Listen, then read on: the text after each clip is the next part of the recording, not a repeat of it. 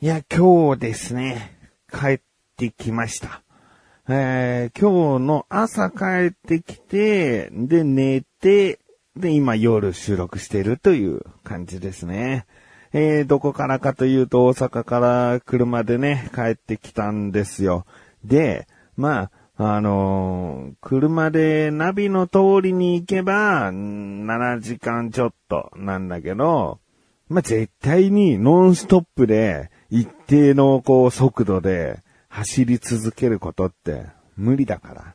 7時間以上はかかるなーって思ってたんだけど、行き9時間、帰りもまあ9時間弱でしたね。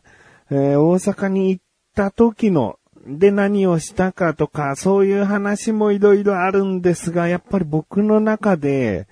えー今回大きなポイントは車で行ったという部分になるので、今回タイトルコール後には、車の話したいなと思っている自分がお送りします。菊池さんのなだらか向上心。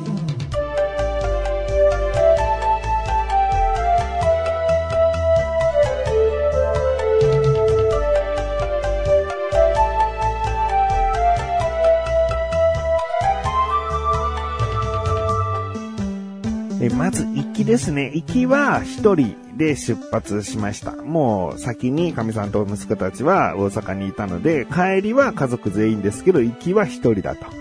えーいざ。まあ、最初は8時間ぐらいで行くつもりだったんだけどね。えーまあ、8時間のドライブだと思って、えー夜の9時ぐらいに出ました。うんで、まあ、順調に行ったかなと思ったら、自己渋滞にやや巻き込まれて、えー、しょっぱなから不安になってしまったんですけど、そこからはもう順調に、えー夜出発してよかったなと思うぐらい空いてる状態でしたね。で、僕はもうスピードを絶対にあまり出さない。えー80キロを守って、なるべく一番左車線を走ろうと。思ってですね。で、走っていると、なんかいろいろと考えますね。えーやっぱりすることがないから、いろいろとなんか自分の今のこの、なんか考え事をすればいいかもしれないんだけど、やっぱ走ってる時走ってることのことを考えてることが一番の安全運転だと思うから、なんかね、走ってて一番思うのは、ああ、前のトラック80キロで走ってる、このトラックにずっとついていけば、まあまあ安心だなとか思ってさ、もう一定のね、車間距離でついていくかのように走っていると、なんかたまに70キロぐらいに落として、うん進むようになってって、で、もう自分のより後ろにいる車とかはもうビンビンビンビン追い越していくわけ。えーやっぱりもう高速ね、深夜走ってる人たちってトラックの運転手とか、なんかもう結構慣れた人たちが多いのか、もうどんどん70キロならもう、もうそこはもうついていきませんみたいな感じで、もうどんどんどんどん追い越していって、で、僕も最初80キロトラックじゃんと思ってたのに、なんでここでこんなに速度落としちゃうのかなってね。うーん、まあまあ僕もね、急いでるわけじゃないけど、早めに着いた方が後で何か起こって遅刻するなんていうことは嫌だったんで、だからもうそういう時はね、何があって速度って落とすもんなのかなとか思いながら、えー追い越し車線に出て、で、追い越させていただいて、えーまた自分のね、80キロを守る速度で一番左車線を走ってると、なんとなくこうまたね、えー車に追いつくんだよね。80キロでも。で、そこでもう、こう、僕は80キロで一定のスピードでずっと行きたいだけなんだけど、もうなんか60キロ台とかになる車とかもあって、で、別にいいんだよ。まあ、もともとなんかゆっくり、そんな最高速度で行きたいですっていう車ばかりじゃなくていいと思ってるんだけど、だけど僕はもともと、あ、この車、すごい80キロ守ってるなって思ってついていこうと思うんだけど、うん、なかなか、気の合う車、トラックがいませんでしたね。うーんまあまあまあ、ついていかなくたってね、そうやって、そう、運転ってそういうもんだから、自分の好きなペースで行けたらいいんだけど。で、ありがたいことにですね、あの、神さんが、合計3時間ぐらいね、あの、話し相手になってくれましたね。えー、もちろんあの、ハンズフリーで、えー、ナビ越しに会話できる感じで、もう両手一切使わずに、えー、会話ですね。えー、かみさんが、最初の9時半から、まあ日付変わらない、変わるか変わらないかぐらいの時間まで、ずっとこう話をしてくれて、えー、それまでね、先に大阪行って何をしたかとか、えー、こういうことあったみたいな、こっちはこういうことあったみたいな、なんかいろいろな話をして、ね、そのドライブ、結局9時間でしたけど、その3時間は神さんがね、話し相手になってくれて、えー、とてもね、助かりましたね。えー、なんか、もしかしたら、まあ、ツイキャスなんかはしないけど、なんかツイッターのさ、クラブハウスみたいな機能ありますよね。クラブハウスだっていうかな。うん、あの、音声だけをこう発信して、こうアーカイブが残らないやつ。うん、あれでなんか、一人でずっと喋ってようかなとか思ったりしたんだよね。うん、でもまあまあ、神さんがそういうことしてくれたっていうのと、あとはまあ、運転もきちんとなんか楽しもうと思ったり。うん、あとは、好きな音楽を流しながら、もう歌いながらとかね。えー、そんなことをしてましたけど、一番こう思ったのは、あの、本当に今聞いてらっしゃる方の中にいるかな？もうトラックの長距離運転手とか、高速バスの運転手とか、もう本当に仕事でしょっちゅうこう、長距離、高速道路使って移動しなきゃいけないという方とか、もうね、まあ、この言葉あんまり今使わない方がいいのかもしれないけど、なんか戦争に行くような気分ね。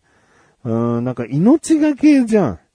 うん、どこを歩いたって命がけなんだけど、高速道路って目に見えてさ、自分がもう少しでも油断したら死を招く大事故になること確定してるじゃん。うん、もちろんしないけどもうね、運転してる時に前の車ドーンってついたりとかさ、急ブレーキを自分が遊び半分でキュッてやったら後ろからドーンって疲れるとかさ、もう、あの、どういう比喩表現が一番わかりやすいのかなと思いながら運転してたんだけど、あの、なんか銃弾がずっと飛び交ってる場所を、ここまっすぐ行ってれば当たらないですから、つって歩かされてるような、そんな感じだよね。うん、で、ちょっと気抜いてさ、道それるようなもんならさ、こう銃弾がもうすぐ命中して、えー、命を落としかねないみたいな。うん、で、たまに自分はまっすぐ歩いてるんだけど、自分の気をつけようのないところで事故が起きて巻き添え食らうとか、いうことね。えー、銃弾まっすぐ飛ばしてたんですけど、すいません。一人が誤って、こう、そ、そちらに向かって発砲してしまいましたみたいな。そんな事故に巻き込まれて一気に、あの、命を落としかねないみたいな。うん、なんか本当に、スピードってさ、ずーっと慣れるとさ、もう80キロなんて当たり前、もうどんどん追い越す車は100何十キロとかおそらく出してるのかもしれないけども、そんな中さ、えー、ずーっと何時間もいるっていうのが、もう命張りすぎと思っちゃうんだよね。で、本当にそれをさ、なりわいとしてるね、長距離トラックの運転手とかなんかさ、もう毎日じゃん。毎日その分かりやすい命がけのことしてると思って、ほんとすごいと思うよね。えー、行きはそんなこといろいろ考えながら、えー、無事、あ、無事着いたって言えんのかな僕って、あの、大阪に、横浜から大阪に行くときって、名古屋通って、えー、京都通って大阪だなってイメージが漠然とあるのね。それは、まあ、名古屋っていうのは、普通に中間地点だと思ってて、で、京都っていうのは、よく高速バスで行くときは、絶対になんか京都経由だったから、あ、こういうもんなんだろうなと思って、僕はもう横浜、名古屋、京都、大阪みたいなところが絶対通るところだと思ってて、で、ナビを設定したときに、だいたい500キロぐらいで行けますって出たから、もうその通り走ってたんだけど、なんか、その高速の分岐点になった時に、こっち名古屋だけど、こっち名古屋という文字すらないところだけど、その名古屋の文字のない方をナビは指すわけ。いやいや、名古屋っしょと思ってさ、僕ナビに逆らっちゃうんだよね、そういう時ね。で、それを2回しちゃったのね。もう名古屋でしょ。とりあえず名古屋は通るでしょと思って。うん、結果ね、なんか550キロぐらい走ったな。うん、なんか全然、あの、なんか三重かな？だからそっちの方、名古屋行かずに、名古屋って結局、こうちょっと内側を走んだよね。うん、だから遠回りになってたみたいで、そこをね、あの、逆らっちゃったんで、50キロ多く走っちゃった分、行きは9時間かかってしまったんですけど、まあ、途中で、あの、サービスエリアで、あの、ご飯食べたりとかもしたんでね、まあ、いろいろとあって9時間。で、帰りは、あの、ナビで言うと、もうナビには逆らいません。もうナビ様になってるから、もう、50キロもね、違いが自分のこの勝手な勘違いで違いが出ちゃったから、もうナビの言うこと絶対と思って帰ったんだけど、ナビの地図の情報が古かったのか、いやでも、比較的新しめの地図が、データが入ってるナビのはずなんだけど、なんかナビ通りに行ったら、そのナビでも表示しない分岐点みたいのが出て出てきて、で、多分こっちだろうと思って、そっちをずーっと走ってったら、もうさ、ナビがさ、真っ暗な道だったり、なんかもう、田んぼのど真ん中みたいなさ、もう道じゃないところをずーっと僕は走ってるみたいになっちゃって、で、隣、あの、長男が座ってくれてたんだけど、後ろの神さんと次男は寝てて、長男と一緒にもう、これめっちゃ怖くないっつって、もうどこ連れてかれるんだろうみたいな。よく怖い話でなんかナビの通りに行ったら最終的に崖の、えー、落ちるところ寸前でしたみたいなさ、怖い話あるんだけど、なんかそれを思い出すよね。なんかナビで道がないけど、この道路ずっと行ったら、なんか、道なき道になって迷子になっちゃうのかな異世界に行っちゃうのかなみたいな。うん。でも僕はあの、ナビの言う通りに行こうと思ったらナビが対応してない道になっちゃってたけども、でもそれは道なりに行くしかないから、道なりに行ったら、ようやく、本当に結構走ったんだけど、ようやくナビと一緒になる道になって、で、もうそっからちゃんとまたナビ通りに行って、まあ途中30分ぐらい僕は睡眠を、え仮眠を取ったので、結局そこも9時間ぐらいかかったんですけど、でもナビ通りに行ったら走ってる距離数的にはちゃんと500キロぐらいで着きましたね。なんか、しょっちゅうさ、長距離運転してる人からしたらさ、全然大したことない日常的なことなのかもしれないけど、本当に運転をもう日頃してる方、長距離のね、えー、しかももう高速道路で、ビュンビュンビュンビュン飛ばすような人たちもいる中の長距離運転を、もう日頃してる方、大尊敬でございます。